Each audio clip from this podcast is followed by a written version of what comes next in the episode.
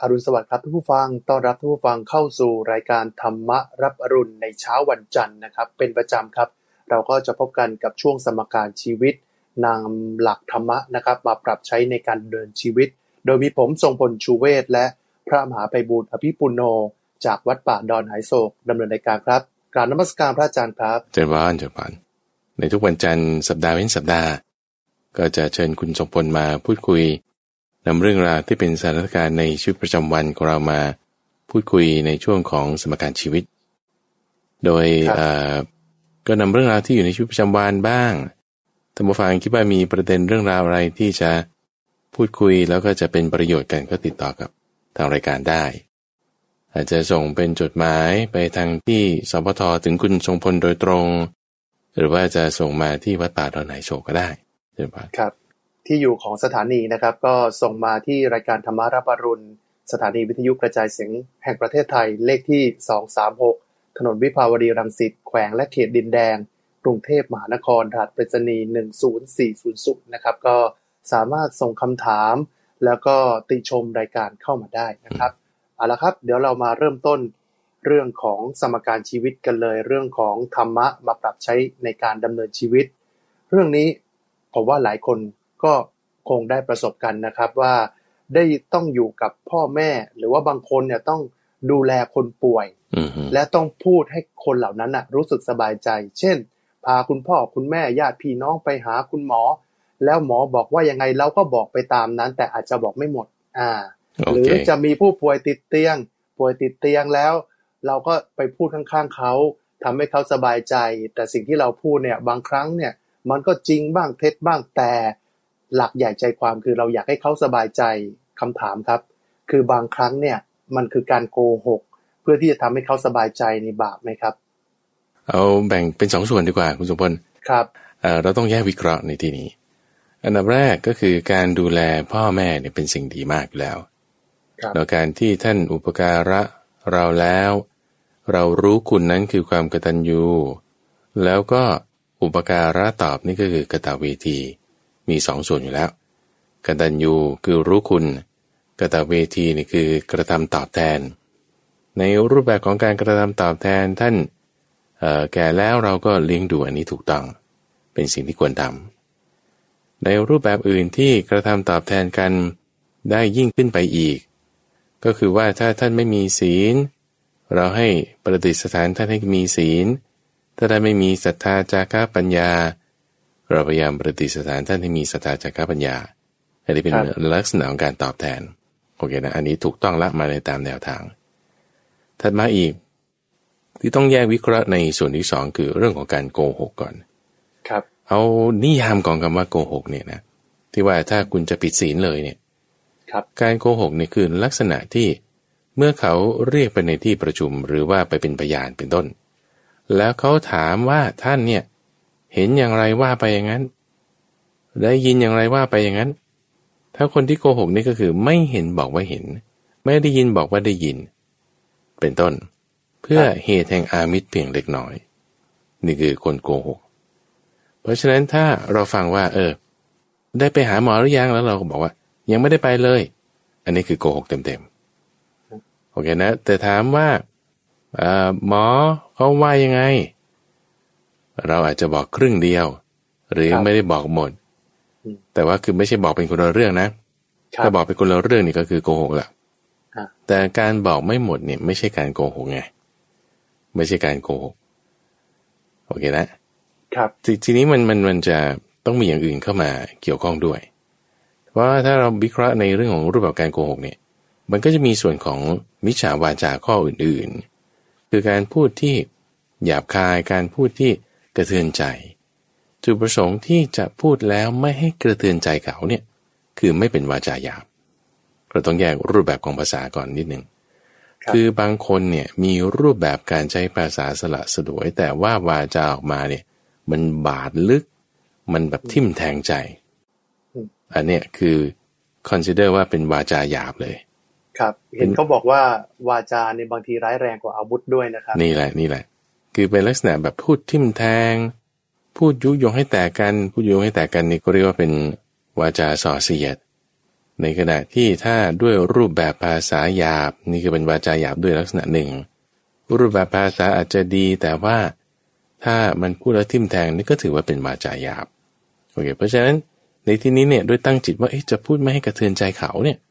คือคุณต้องการพูดภาษาชาวเมืองสุภาพ แล้วก็ไม่ให้ทิมแทงเขา ในขณะเดียวกันก็ต้องอย่ากโกหกด้วยโอเคนะถ้าได้ไม่โกหกด้วย อันนี้สัมมาวาจาเราก็ได้เต็มสัมมาวาจาเราได้เต็ม แต่ทีนี้ถ้ามันมีส่วนที่ว่าต้องพูดจากไม่เห็นบอกเห็นและเห็นบอกไม่เห็น อันนี้ก็ถือว่าโกหก แต่ถ้าเราสามารถพูดเลี่ยงได้ไงคุณสมพลลักษณะการพูดเนี่ยเราสามารถพูดเลี่ยงได้ หรือพูดเปลี่ยนแปลงไปในเรื่องอื่น แบบนี้ก็จะไม่บาป เข้าใจไหมคือไม่ให้มันผิดหลักของการโกหกอะว่าเห็นบอกไม่เห็นไม่เห็นบอกเห็น เป็นต้นเนี่ย รู้บอกไม่รู้ไม่รู้บอกรู้อย่างเงี้ยแต่ว่าพูดไปเรื่องอื่น เพื่อที่จะให้เกิดความสบายใจ อันนี้สามารถทำได้ คือมันไม่เข้าข่ายเรื่องของไว้ลายด้วยนะไว้ลายนี่คือโกหกจริง ๆ เลยนะแต่ว่าด้วยเจตนาดี อันนั้นก็คือผิด ถ้าคุณโกหกจริง ๆ เลย ด้วยเจตนาดีเนี่ย อันนั้นคือผิด คือผิดเนี่ยคือมีส่วนบาปละ ครับ แต่เราสามารถพูดเลี่ยงได้ไงอันนี้มันต้องใช้ศิลปะ ต้องเป็นแบบว่าวิธีการพูดต้องคิดต้องก็ได้ครวรใช้วาจาที่เหมาะสม คือบางทีเรากระทากรรมใด โอเค ตั้งใจดีกับผู้อื่นแต่เบียดเบียนตัวเอง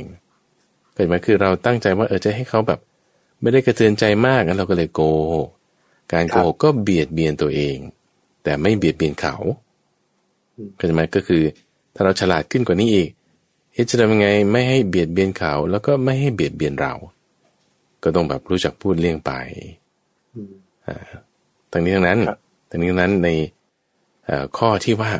การดูแลมารดาบิดาเนี่ยด้วยลักษณะที่ว่าให้ท่าน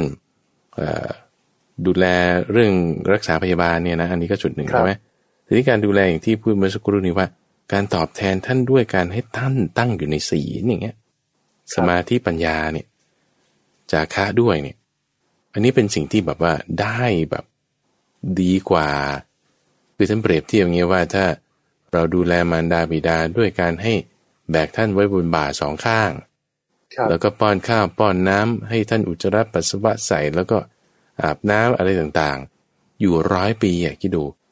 ครับยังไม่ชื่อว่าตอบแทนได้พอเสมอกัน ทีนี้ว่าถ้า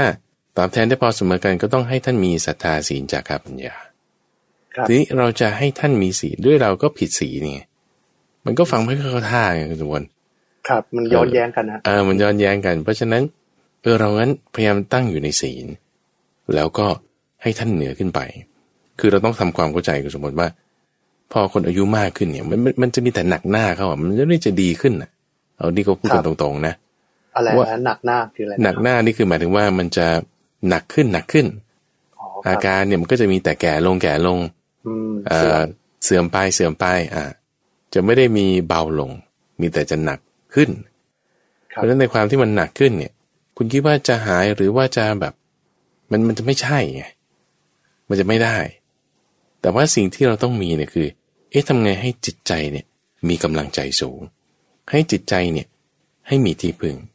คนจะมีกำลังใจสูงได้คุณสมบูรณ์ไม่ใช่ว่า โกหก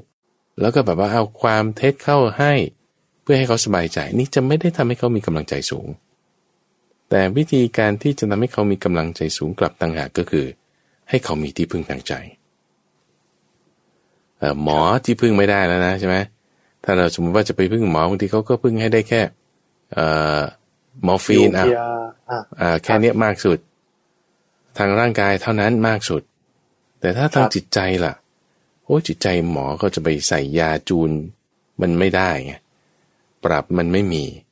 ก็ต้องทำเอง ทีนี้บางทีถ้าพ่อแม่เราไม่ได้เคยฝึกทำมาก่อน ก็อาจจะแบบไม่รู้วิธีการทำอย่างไร ตรงนี้แหละเราต้องแบบคอยหาช่องต้องอวิธีพูดต้องหลายอย่างต้องแบบบางทีหาช่องให้ได้ คือคนป่วยบางทีก็แบบว่าเจ็บหนัก แล้วก็อารมณ์ไม่ดี ไม่มีช่องให้พูด แต่ว่า เราเป็นลูกบางทีอาทิตย์หนึ่งอะ อาจจะมีสักหนึ่งช่องหรือสองช่อง ครับ เช่นอาจจะเวลาที่เช็ดตัวเสร็จ หรืออาจจะเวลาที่อาบน้ำมาใหม่ๆเอาพูดคุย ให้เข้าใจอาจจะเป็นเวลาที่ให้ท่านตั้งอยู่ในศีลมีศรัทธาจาระปัญญา ตรงนี้แหละศรัทธาศีลจาระปัญญาเนี่ยสี่อย่างนี้จะเป็นที่พึ่งทางใจของท่าน ซึ่งจะสามารถเอาชนะอาการป่วยได้ คำว่าเอาชนะนี่นะหมายถึงว่า ไม่ให้จิตใจหวั่นไหวไปตามทุกขเวทนาที่เกิดขึ้นจากอาการป่วยนั้น แต่ให้จิตใจนั้นตั้งมั่นอยู่ได้ในศรัทธาศีลจาระปัญญาแบบเนี้ยคือเราเอาชนะอาการป่วยเนี่ยได้แล้วนี่นี่คือสำคัญ เพราะฉะนั้นจะให้ท่านตั้งอยู่ในศีล เราก็ควรจะต้องมีศีลไงอ่านี่จึงจะสมเหตุสมผลกันเดินผ่านครับ อีกประเด็นหนึ่งครับ ลูกๆหลานๆก็ถามกันมา ถ้าส่งพ่อแม่ไปยังสถานพักฟื้นคนชรา คือวิถีชีวิตคนรุ่นใหม่เนี่ย หรือว่าคนที่ทำงานเนี่ย บางทีก็ไม่มีเวลาที่จะดูแลคุณพ่อคุณแม่ ก็เป็นห่วงว่าคุณพ่อคุณแม่เวลาอยู่บ้านแล้วเนี่ย กลัวว่าจะหกล้ม หรือว่ากลัวว่าจะอยู่แล้วเงาๆเนี่ยก็เลยไป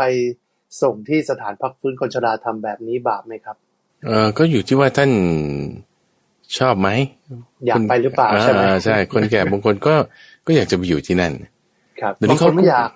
บางคนก็ไม่อยากอ่าบางคนก็อยากอยู่กับลูกหลานในนี้ก็ต้องถามความสมัครใจด้วย ครับแต่ทีนี้แบบว่ารูปแบบสมัยปัจจุบันเนี่ยมันมีหลายอย่างนะคุณสมบัติคือไม่ใช่แบบว่าสมัยก่อนบ้านพักคนชราแบบที่เราเห็นกัน เดี๋ยวนี้ก็เป็นแบบว่าหมู่บ้านเป็นเกี่ยวกับอ่าสุขภาพอะไรต่างๆบางทีเราต้องอธิบายให้เข้าใจก่อนว่าลักษณะคือท่านจะได้ตัดสินใจได้ ท่านจะตัดสินใจความที่ว่าท่านอยากอยู่กับลูกหลานนี่คือท่านรักเรา อันนี้คือคือถูกต้องอยู่แล้วดีอยู่แล้วแต่คือถ้ามีทางเลือกอะอาตมาก็แนะนำว่า ก็อยู่ด้วยกันนี่แหละแทนที่ว่าจะเอาเงินไปให้อยู่กับสถานเลี้ยงอ่าหมายถึงว่าบ้านพักคนชราอะไรอย่างนี้ใช่ไหมครับ ก็ควรจะจ้างคนที่มาช่วยดูแลที่บ้านเราอย่างเงี้ยก็อาจจะได้อาจจะแบบหาทางออกทีนี้บาปไม่บาปอยู่ที่ว่าคุณมีการบังคับ มีการที่จะเบียดเบียนกันหรือไม่อันนี้คือตัวที่จะให้เกิดบาป แล้วก็ในกระบวนการนี้มันอาจจะมีค่าใช้จ่าย ค่าใช้จ่ายคุณได้มาเนี่ยผิดศีลหรือไม่อ่าถ้าไม่ผิดศีลเราก็ไม่เป็นการเบียดเบียนกันทางใจ อันนี้สามารถทำได้เลยมาทำได้ไม่มีปัญหา ครับสรุปสรุปนิดนึงครับว่าถ้าเกิดลูกเนี่ย อยากจะ ตอบแทนบุญคุณบิดามารดาเนี่ยจะต้องทำอะไรบ้างครับ ที่จะทำให้เกิดประโยชน์สูงสุดได้บุญสูงสุดครับ โอเคหลักการหน้าที่อ่ากลับมาหน้าที่หน้าที่ของบุตรหรือว่าธิดาต่อมารดาบิดา ก็คือว่าท่านเลี้ยงเราแล้วเราต้องเลี้ยงท่านตอบเนี่ยในข้อนี้เลยหลักสำคัญ เพราะนั้นรูปแบบของการเลี้ยง ก็อาจจะดูแลในเวลายามเจ็บไข้อาจจะถ้าไม่ได้ทำอย่างนั้นอาจจะซื้อข้าวซื้ออาหารต่างๆมาให้หรือ ลักษณะที่ว่าดูแลในรูปแบบอื่นพาไปเที่ยวพาไปที่ในที่นี่ก็ได้ ครับนี่คือในทางกายภาพ โดยในทางที่เห็นได้ด้วยตาได้ยินได้ด้วยหู ทีนี้สิ่งที่เหนือขึ้นไปคือทางจิตใจ ควรจะตอบแทน ด้วยการที่ถ้าท่านไม่มีศรัทธา ต้องประดิษฐานให้ท่านมีศรัทธาศรัทธาในทางคำสอนของพระพุทธเจ้านี่แหละ ถ้าท่านไม่มีศีลจาคะ หรือปัญญา หรือมียังไม่มาก ก็ต้องประดิษฐานให้ท่านมี ศีล จาคะ แล้วก็ปัญญา อันนี้สำคัญนะคำว่าประดิษฐานเนี่ยคือหมายความว่ามันจะไม่ได้ว่าคุณบังคับเอายื่นจับใส่มือแล้วมันจะได้ครับคือมันไม่ได้ไงเพราะมันเป็นซอฟต์แวร์เป็นคุณธรรมนึกไหมเออต่อให้เอาหนังสือเรื่องศีลศรัทธาจาคะปัญญาให้อ่านบางทียังไม่ get เลย ครับเพราะฉะนั้นเราจะแบบให้ท่านเรียนรู้คุณในข้อนี้เนี่ยตรงนี่แหละสำคัญกว่า สำคัญกว่าเรื่องทางกาย เพราะว่าอ่อนลงอ่อนลงทุกวัน ก็จะมีแต่ความตายเป็นไปในเบื้องหน้าแหละช่วงเวลาที่เหลือก่อนที่จะตายเนี่ย จะไปดีหรือไปไม่ดีล่ะ ก็อยู่ที่คุณธรรมสี่ข้อนี้ ครับอันนี้คือต้องทำให้ได้เลยแบบ แบบว่าต้องหาช่องแล้วก็ต้องอย่าเย็นใจเกินไปเพราะเวลามันก็ลดลงทุกวันทุกวันนะนะก็ต้องแบบว่ารีบร้อนแต่รีบก็ไม่ได้มันก็จะไม่ได้ ก็ต้องแบบรู้จักหาช่องหาจังหวะใช่ไหม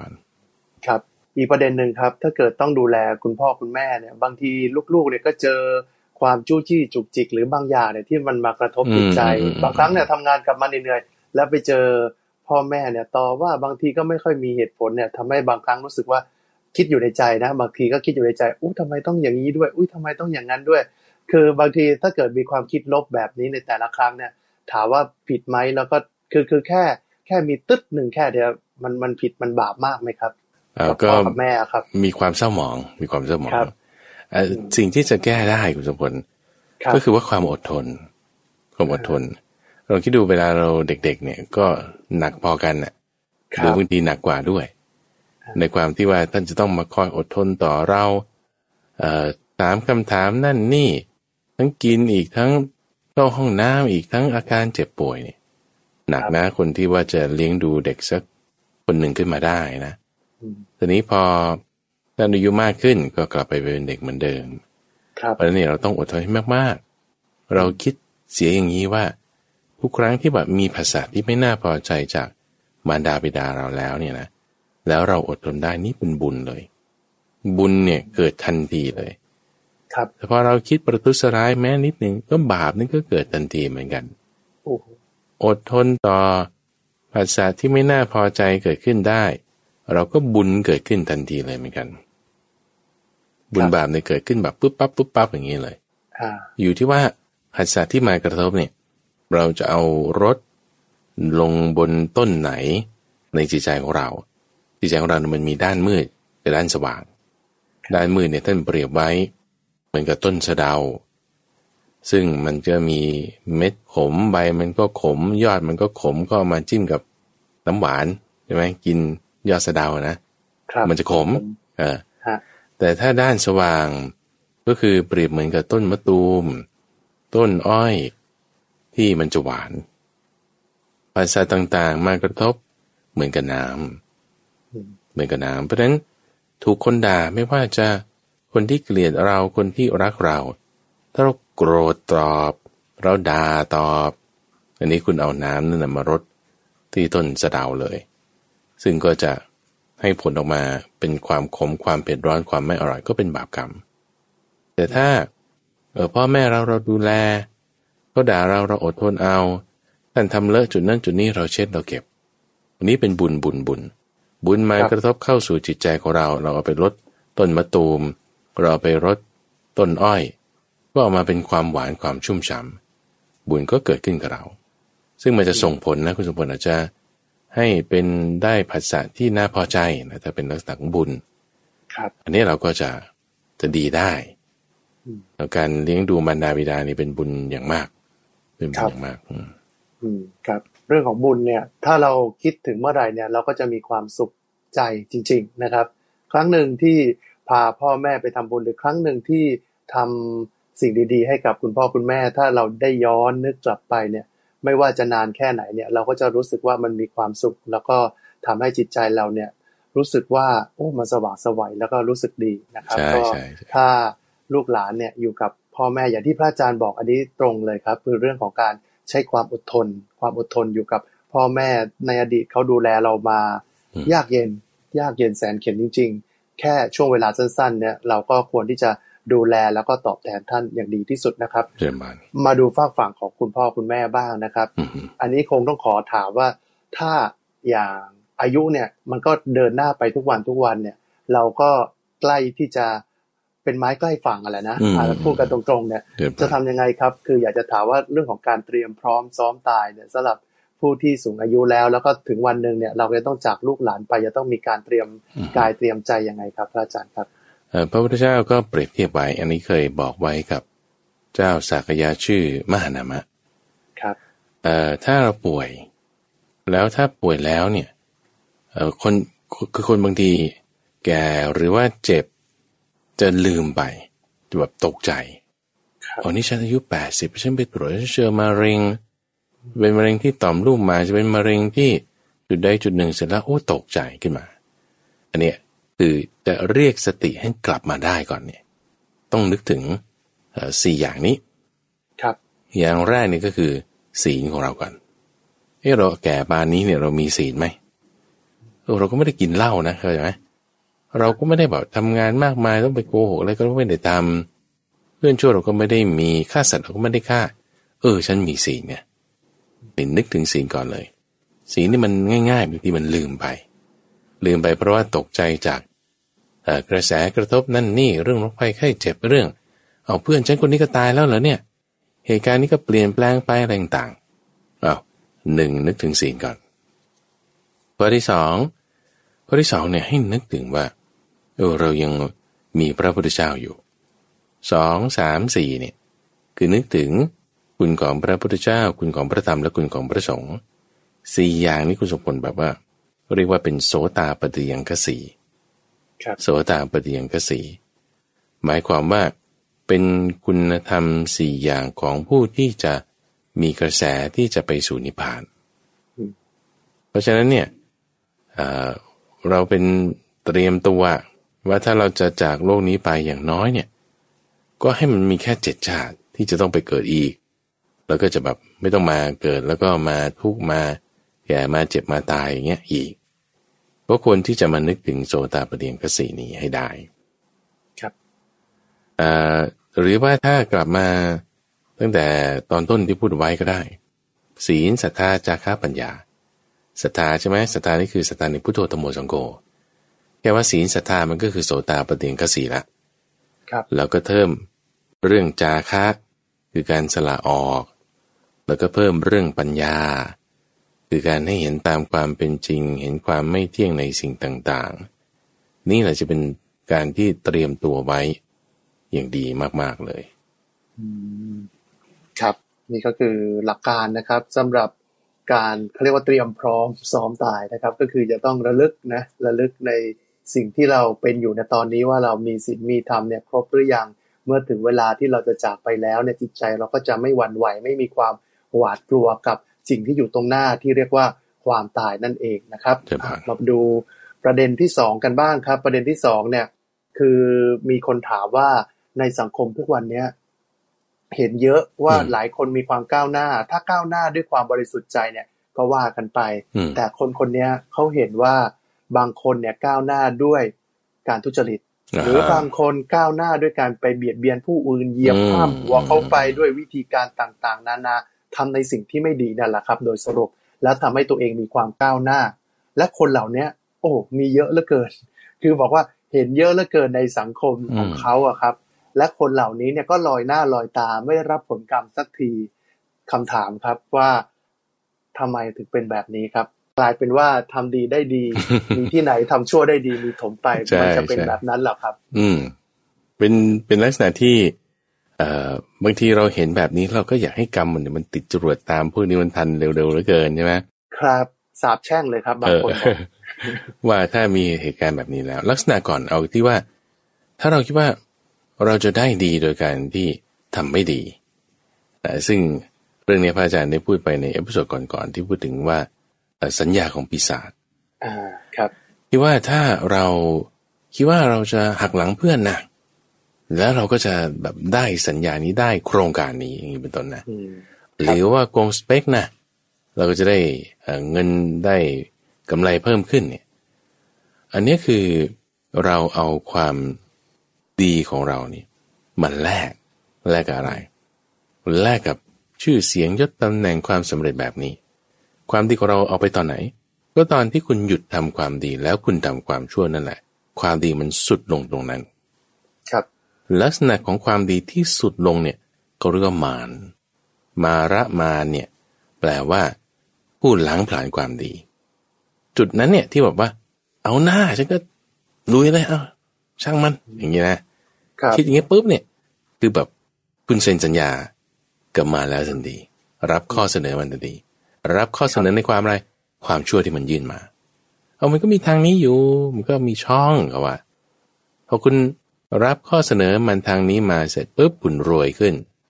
คุณมีชื่อเสียงคุณมีเงินทองขึ้น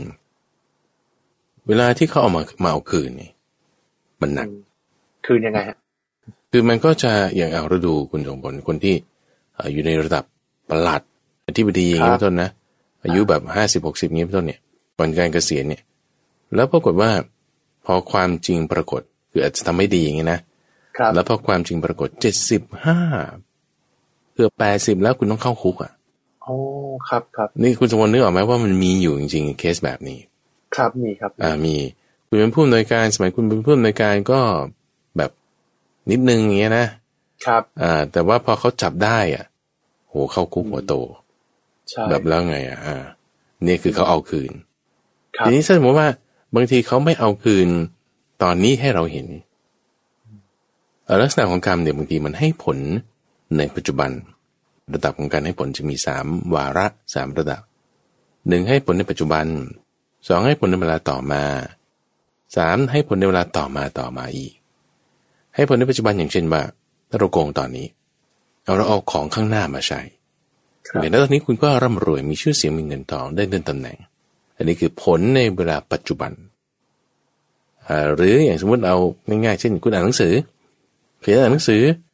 ผลในเวลาปัจจุบันคุณก็ เมื่อยบ้าง คุณก็ปวดหลังปวดเอวบ้างอะไรอย่างนี้ครับผลในเวลาต่อมาคุณก็จะสอบติด คุณจะสอบสมมติอ่านหนังสือเตรียมสอบอย่างเงี้ยนะคุณอ่านหนังสือเตรียมสอบผลในเวลาปัจจุบันก็เมื่อยบ้างอะไรบ้าง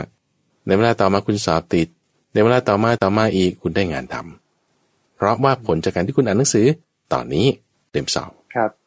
เอาคุณโกงโกงตอนนี้เบียดเบียนคนอื่นทำสิ่งไม่ดีตอนนี้ ผลตอนนี้ที่เกิดขึ้นเลยเป็นยังไง ร่ำรวยมีหน้าตามีชื่อเสียง ในเวลาต่อมาต่อมาอีกเป็นยังไง ในเวลาต่อไปก็ถูกจับได้ก็ติดคุกติดตารางครับในเวลาต่อไปต่อไปอีกตกนรกนะตกนรกอ่าบางทีเราอาจจะไม่ได้เห็นในลักษณะปัจจุบันนะว่าเขาถูกจับมันจะไม่ได้ลงข่าว แต่มันอาจจะเป็นเรื่องราวอื่นๆ เช่นเอ่อครอบครัวเขาแตกแยก หรือเป็นโรคภัยไข้เจ็บครับแต่ให้เรามั่นใจเลยว่าถ้าทำดี ได้ดีแน่ ถ้าทำชั่วได้ชั่วแน่ ครับ โอเคนะ ด้วยด้วยแสดงความจริงข้อเนี้ยเราต้องคิดให้มั่นเลยว่า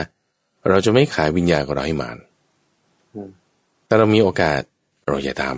ำเราอย่าทำถ้าเราทำถือว่าความดีเราสิ้นสุดลง นี่เป็นสัญญาปีศาจที่ถ้า เราเซ็นปุ๊บมันเขาเอาคืนแน่ ครับอาจจะเร็วจะช้ามันอยู่ที่เงื่อนไขของสัญญาที่คุณเซ็นไปอืมครับ โหมีการควบคุมนั่นแหละ ชีวิตของคนเรามีทั้งเรื่องของกฎหมาย แล้วก็กฎแห่งกรรม แต่กฎแห่งกรรมยังไง เราหนีไม่พ้น กฎหมายเนี่ยอาจจะหนีพ้นนะฮะถ้ามีทนายเก่งๆหรือว่าใช่ใช่มีช่องทางทางกฎหมายแต่กฎแห่งกรรมหนียังไงหนีไม่พ้นไม่หนีพ้นยังแน่ไงนหอนีนไม่พ้นนะแต่พระอาจารย์พูดให้เห็นภาพเลย เมื่อสักครู่นี้คือมันอาจจะไม่ได้มีผลกรรมมาถึงณวันนี้ แต่ว่าสักวันหนึ่งเนี่ยมันก็จะมาถึงเราและที่แน่ ๆ ตกนรกแน่ใช่ๆ อันนี้อันนี้สำคัญเลยคืออมถ้าในทางโลกเนี่ยลงโทษคุณไม่ได้ แต่หลังจากคุณจากโลกนี้ไปแล้วเนี่ย ก็ต้องไปสู่นรกนะ มีตรงนี้มีคนหนึ่งเขาเคยมาที่วัดคุณสมบัติแล้วครัเขาบก็มาพูดให้ฟัง เออเขามาวัดเนี่ยเขาก็กินเหล้าครับ กินเหล้าแล้วก็เตือนว่าเนี่ย คุณอย่ากินเหล้าสิมันไม่ดีนะอ่าโอ้ยจะไม่จะไม่ดีได้ไง ผมเนี่ยเออเขาบอกว่าถ้ากินเหล้าจะไปตกนรกอ่าพระอาจารย์บอกเขาอย่างนี้ครั เขาบก็เลยบอกว่าเนี่ยจะเอาเอ่อพระด้ามพระนี่คือมีดนี่แหละนะโอ้เข้าไปนรกแล้วก็ฟันต้นยิ้ว ฟัน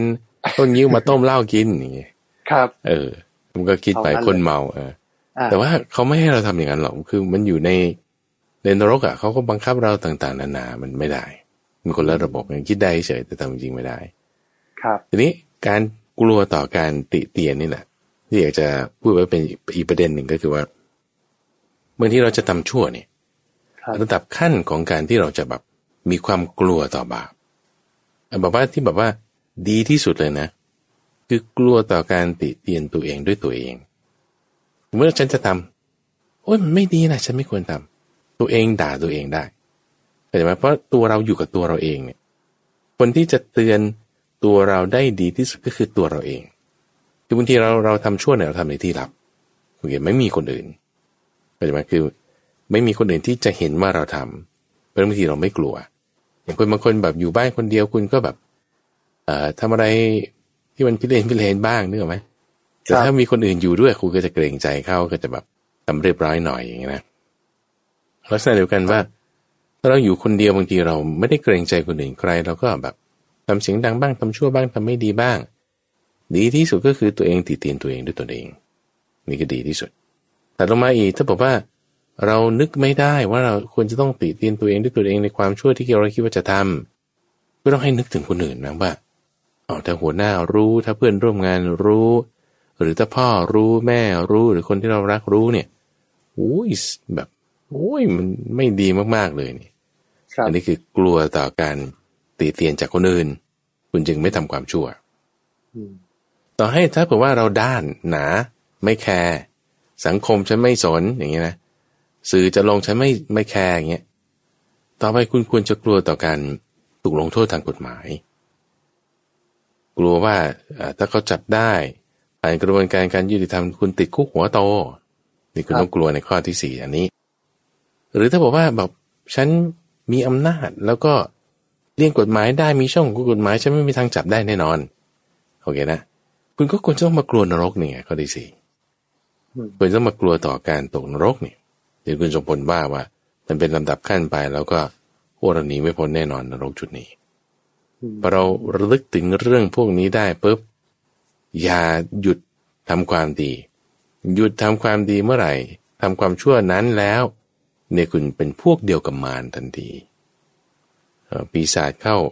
ยึดกลุ่มหัวใจของเราทันทีเลยอืมครับอะ นี่ก็คือประเด็นนะครับเรื่องของความก้าวหน้าด้วยการเบียดเบียนคนอื่นนะฮะก็เป็นสิ่งที่ไม่ดีก็อย่าทำก็แล้วกันนะครับ เดี๋ยวนี้ครับพระอาจารย์ครับอือฮึข่าวลงข่าวลือข่าวจริงไม่จริงมันเยอะในโซเชียลมีเดียเนี่ยมีข่าวเช้า ข่าวเช้าเนี่ยข่าวไม่ดีเนี่ยมักจะมีคนเอาไปแชร์ต่อ แล้วก็ได้รับความสนใจเป็นจำนวนมากครับคำถามคือถ้าเราไปแชร์ข่าวนี้ต่อเนี่ยข่าวเช้าข่าวไม่ดีพวกนี้เนี่ย บาปไหมครับ โอเคอืมแบ่งเป็นสี่ส่วน แบ่งเป็นสี่ส่วน พระเจ้าตรัสไว้รูปแบบของคนไม่ดีกับคนดี โอเคนะ คนไม่ดีกับคนดี เอาคนไม่ดีก่อน คนไม่ดีเนี่ย เรื่องอะไรที่เป็นข้อไม่ดีของคนอื่น คนไม่ดีนะครับเรื่องที่เป็นข้อไม่ดีของคนอื่นเนี่ย ชอบเอามาเปิดเผยอ่าเขาไม่ถามเนี่ย แบบบอกก่อนเลยครับ นี่นะอะแต่ถ้าเขาถามไปในรายละเอียดแล้วเหรอจริงเหรอเมื่อไหรเนี่ย ยิ่งโอ้โหแบบใส่ไข่เต็มที่อืมอันนี้คือคนไม่ดีครับเขาไม่ถามพูดข้อไม่ดีของคนอื่นเขาถามยิ่งพูดแบบอย่างเต็มที่เลย ไม่มีการหลีกเลี่ยวลดหย่อนครับอันนี้คือคนไม่ดีประเภทที่หนึ่งครับคนไม่ดีประเภทที่สองเนี่ยเอ่อข้อดีของคนอื่นข้อดีของคนอื่นนะคือข่าวเช้ามันคือข่าวไม่ดีใช่ปะแต่พอครับมีข่าวดีข่าวแบบ ดีของคนที่เราไม่ชอบเขาอย่างเงี้ยเอ่อไม่พูดอะ ไม่เอามาส่งบอกต่อ ครับ ถามถึงใช่ไหมเอ้ยได้ยินข่าวว่าเขาทำอันนี้นะมันดีอยู่นะ ก็พูดนิดเดียว นี่คือคนไม่ดีนะ ข้อดีๆของคนอื่นเนี่ยคุณไม่พูดถึง หรือถ้าเขาถามเจาะลงมาจะพูดพูดนิดเดียวอืมพูดนิดเดียว อะ นี่คือคนไม่ดีประเภทหนึ่งแล้วก็ถ้าอ่า ความดีของตัวเอง คือคนที่มักจะมีข่าวเฉาแล้วแชร์เนี่ยนะก็จะมีพฤติกรรมมันเดียวกันนี้ด้วยกับเรื่องไม่ดีของตน พอเรื่องไม่ดีของคนอื่นกลับแชร์ใช่ไหมเรื่องไม่ดีของตน เงียบ มิดอืมไม่พูดถึงอ่าเขาถามเจาะลงมา พูดนิดเดียวลิงเดียวลดหย่อนไปอืมแต่พอมาเป็นเรื่องดีของตัวเอง ตัวเองไปที่นี่ อะ ช่วยมูลนิธิเลี้ยงเด็กกำพร้าเท่านี้ โอ้ครัโหบลงข่าวแบบเต็มที่เลย โพสต์ใน Facebook Twitter แชร์ต่อไป Instagram โอ้มันก็เรื่องดีๆของตัวเอง เขาไม่ถามเอามาเที่ยวลง เขาถามนิดเดียว ขยายเต็มที่เลยบวกนั่นเล่านี่ใส่ไข่เสริมเติมลงไป ครับ อันนี้คือลักษณะของคนไม่ดีอันในทางตรงข้ามคนดีนะ คนดีก็เป็นยังไง คนดีเนี่ย เรื่องไม่ดีของคนอื่น ไม่พูดถึงเลยครับ ไม่พูดถึงเลยอืมแล้วถ้าถามเจาะจงลงมาเฮ้ยเรื่องนี้เป็นอย่างนั้นหรือเปล่าเนี่ย พูดนิดเดียวพูดนิดเดียว หรือว่าก็พูดเรื่องอื่นอีกเดียวลดหย่อนไปคือลักษณะอย่างเอ่อที่คุณสมพลถามตั้งแต่คำถามแรกนะว่าเอ่อพอเราต้องโกหกแล้วจะเป็นให้เขารู้สึกสบายใจเนี่ยครับที่พระอาจารย์บอกมันไม่ใช่เป็นการโกหกเป๊ะๆหรอกมันเป็นการพูดหลีกเลี้ยวลดหย่อน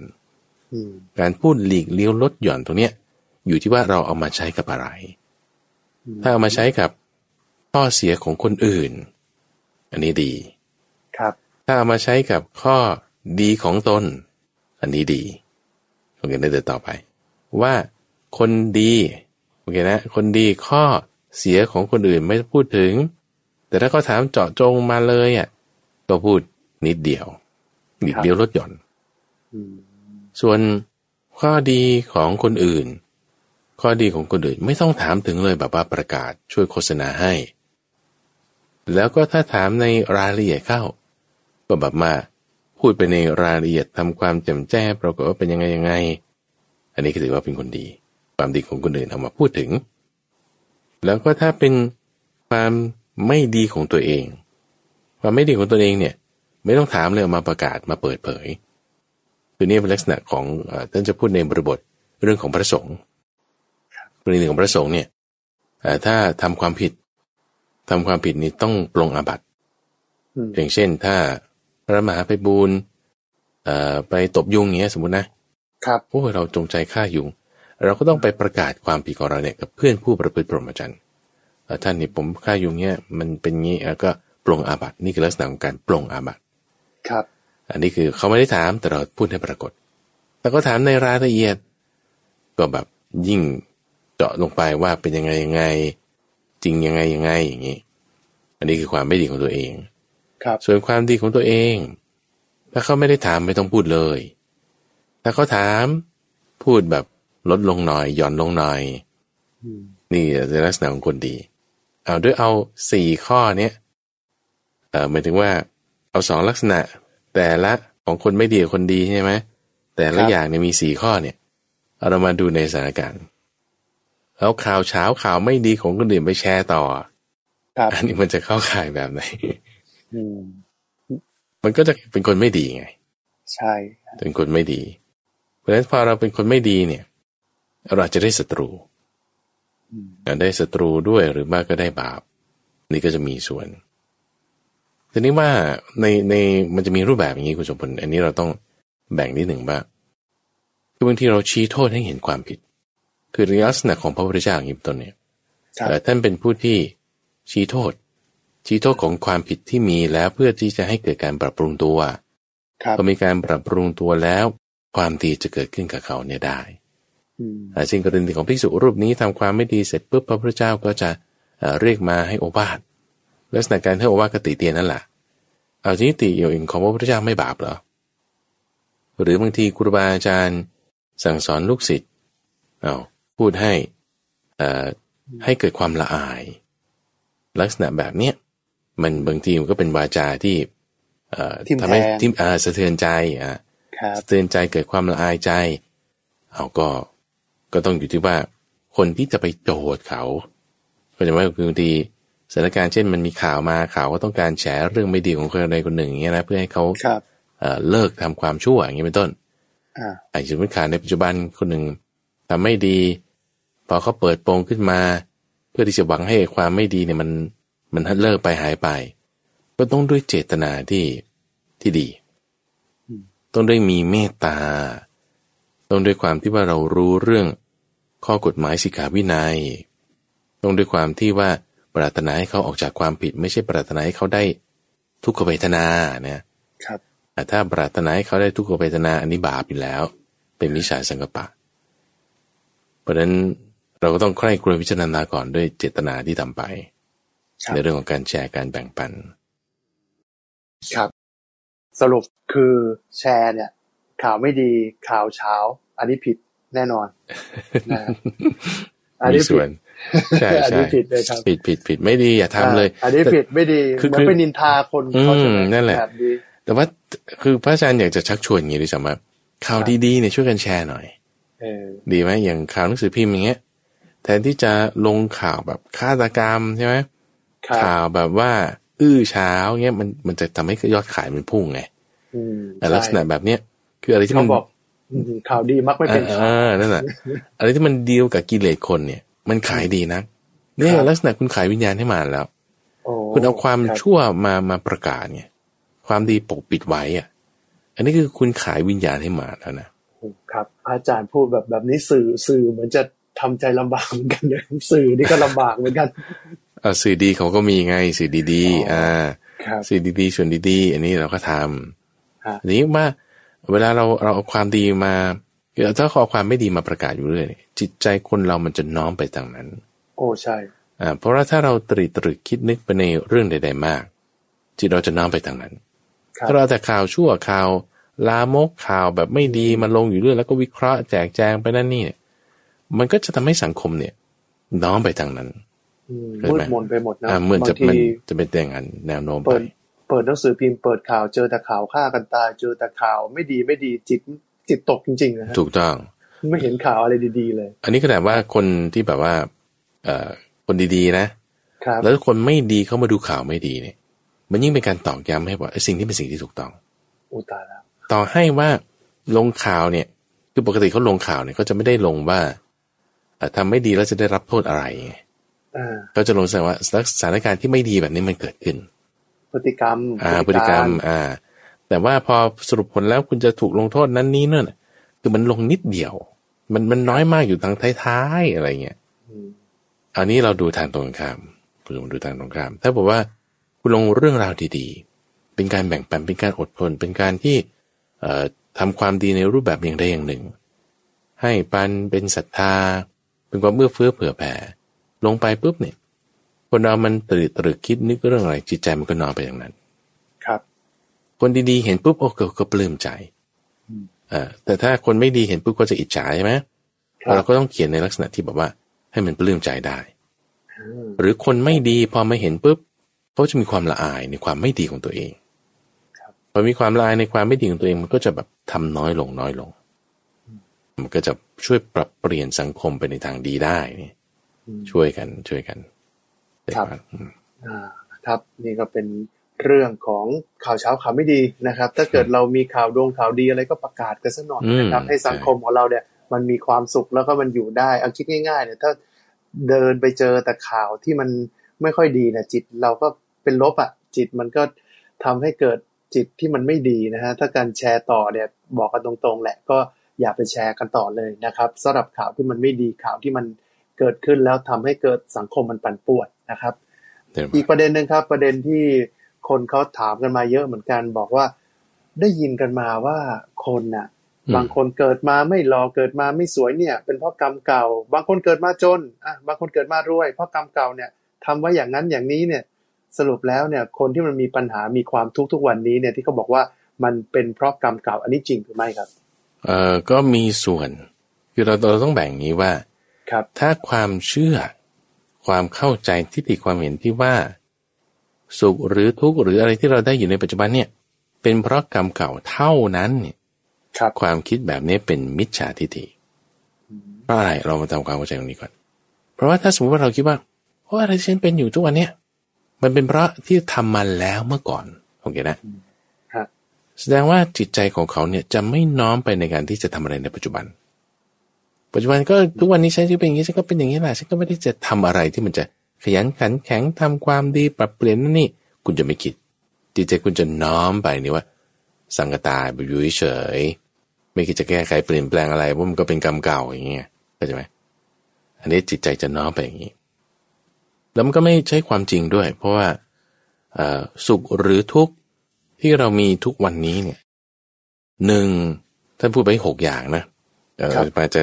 บอกเท่าที่จำได้แล้วกันหนึ่งเนี่ยอ่ากรรมเก่าใช่ครับเอ่อกรรมเก่าอย่างเช่นกรรมเก่าเนี่ยจะเป็นเมื่อวานนี้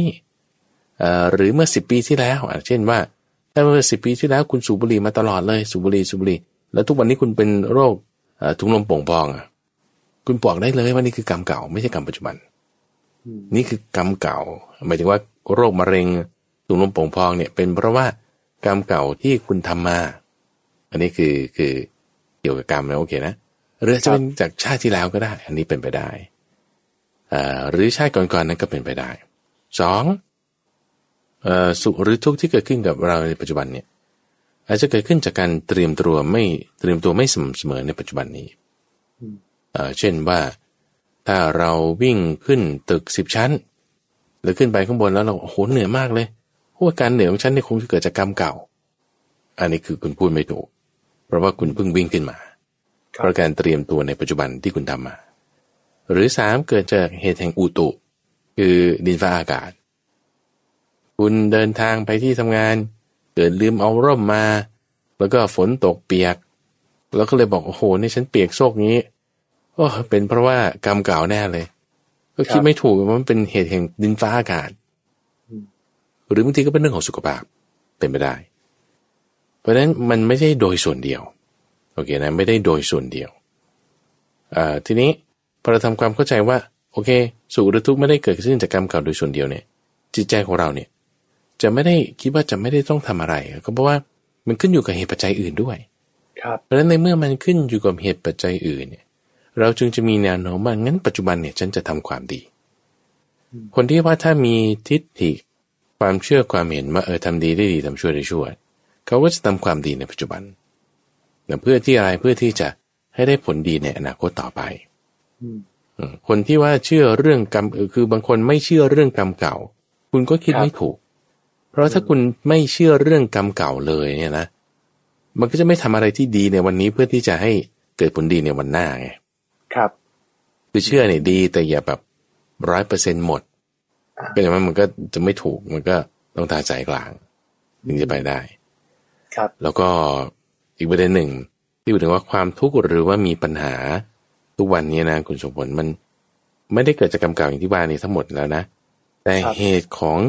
ความทุกข์หรือเหตุของปัญหาทุกวันนี้เนี่ย มันคือตัณหา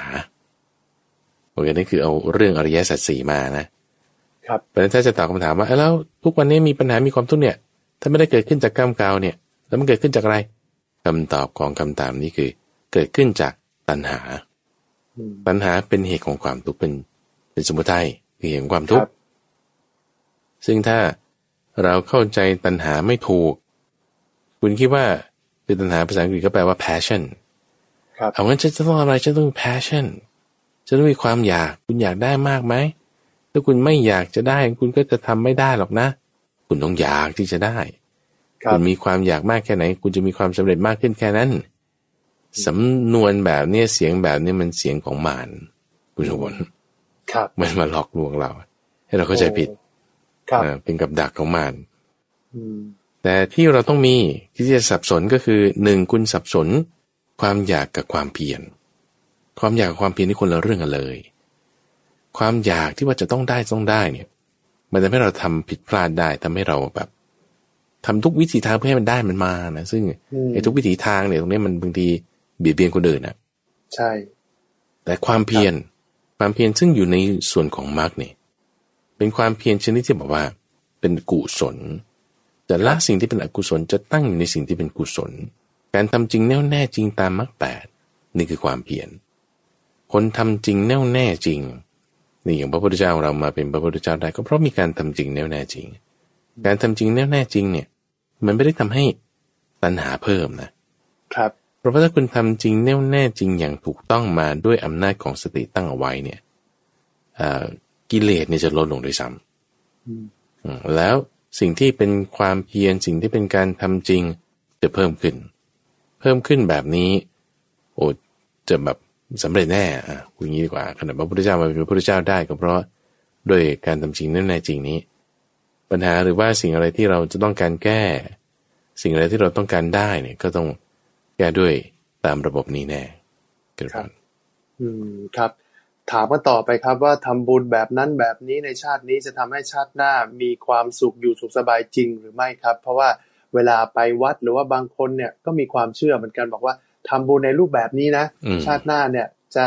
เกิดมาเนี่ย จะสวยจะหล่อหรือเกิดมาในครอบครัวที่เป็นเศรษฐีร่ำรวย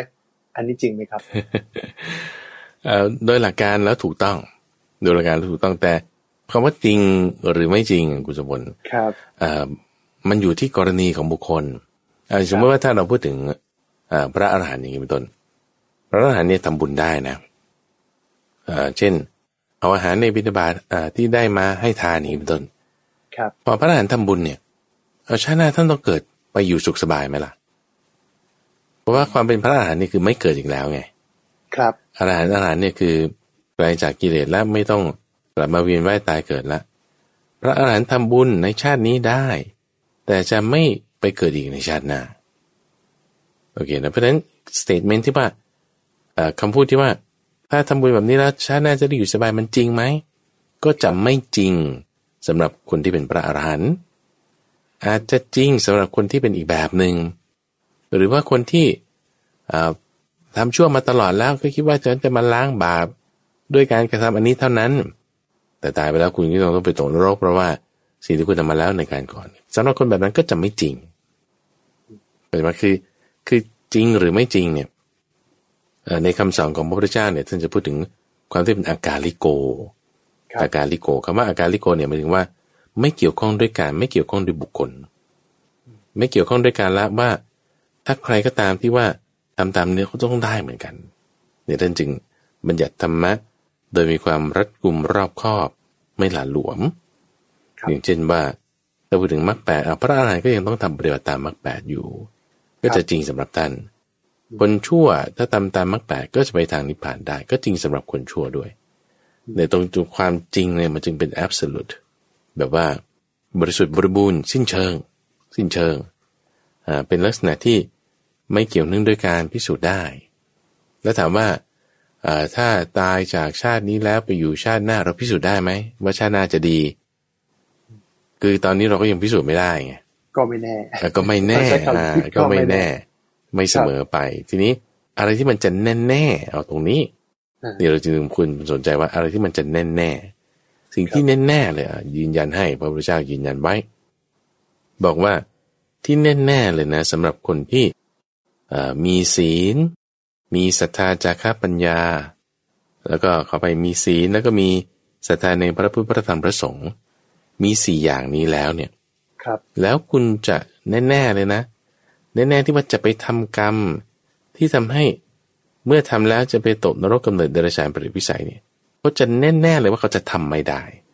ครัเขาบจะทำไม่ได้ก็ในเมื่อถ้าคุณไม่สามารถที่จะทำกรรมที่จะเมื่อทำแล้วจะไปตกนรกกำเนิดเดรัจฉานปริวิสัยเนี่ย คุณก็จะไม่ไปแน่ๆนี่ก็คือว่าถ้าพูดถึงโสดาบัน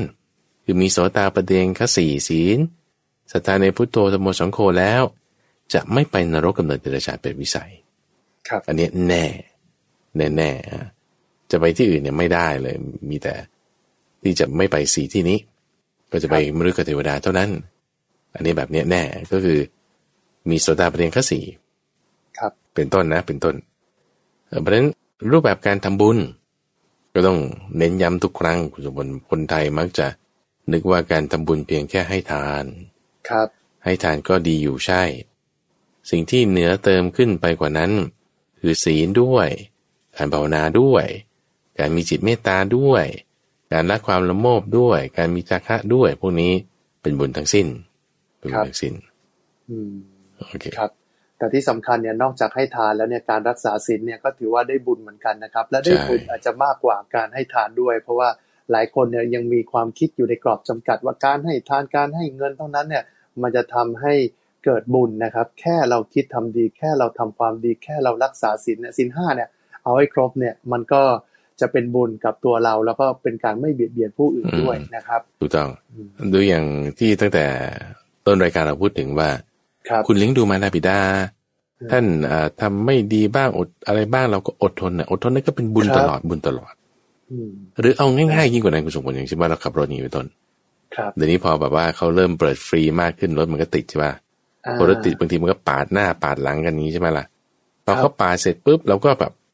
ไม่ด่าเขาอย่างเงี้ย อะ อันนั้นครับน่ะบุญเกิดทันทีโอ้ครับ อ่า แบบว่าเรามีเมตตาให้เขาด้วยโอ้ครับเชิญเลยครับ เชิญเลยครับให้ไปเลยอย่างเงี้ยนี่ครับเราได้บุญทันทีคุณสมบัติอ่า มีความอดทนนะคอ่ารับอดทนในกรณีแบบเนี้ยคือถ้าได้บาปเช่นมาเราก็นึกถึงพ่อแม่เขาด้วย แล้วก็นึกเขามา ว่าทำไมเขาไม่ได้สอนกันหรืออะไรเงี้ย อันนั้นคือบาปเลยใช่ไหมอ้ เพราะคุณด่าเขารับอ่า แต่ถ้าบอกว่าเรามีเมตตาเราให้ทางที่แบบว่าเพื่อนร่วมถนนกันอย่างเงี้ยครับอันนี้เป็นบุญตลอดเลยอืมเป็นบุญตลอดครับง่าย ๆ เลยไม่ได้ยากนะฮะอดทนถึงที่ได้ดีทุกคนนะครับเจ็ดมีวันขันติมีใช่ความอดทนมาก ๆนะครับ เราก็ก็จะผ่านพ้นทุกสิ่งทุกอย่างไปได้นะครับเอาละครับ วันนี้เวลาของรายการธรรมะรับปรุณหมดลงแล้วนะครับ ในช่วงของสมการชีวิตที่จะพบกับผมนะครับ ทุกวันจันทร์เว้นวันจันทร์นะครับ วันนี้เวลาหมดแล้วครับ ผมทรงพลชูเวศและพระมหาไพบุตรอภิปุโนจากวัดป่าดอนหายโศกลาท่านผู้ฟังไปก่อน พบกันใหม่ในครั้งหน้า สวัสดีครับเจ้าพาน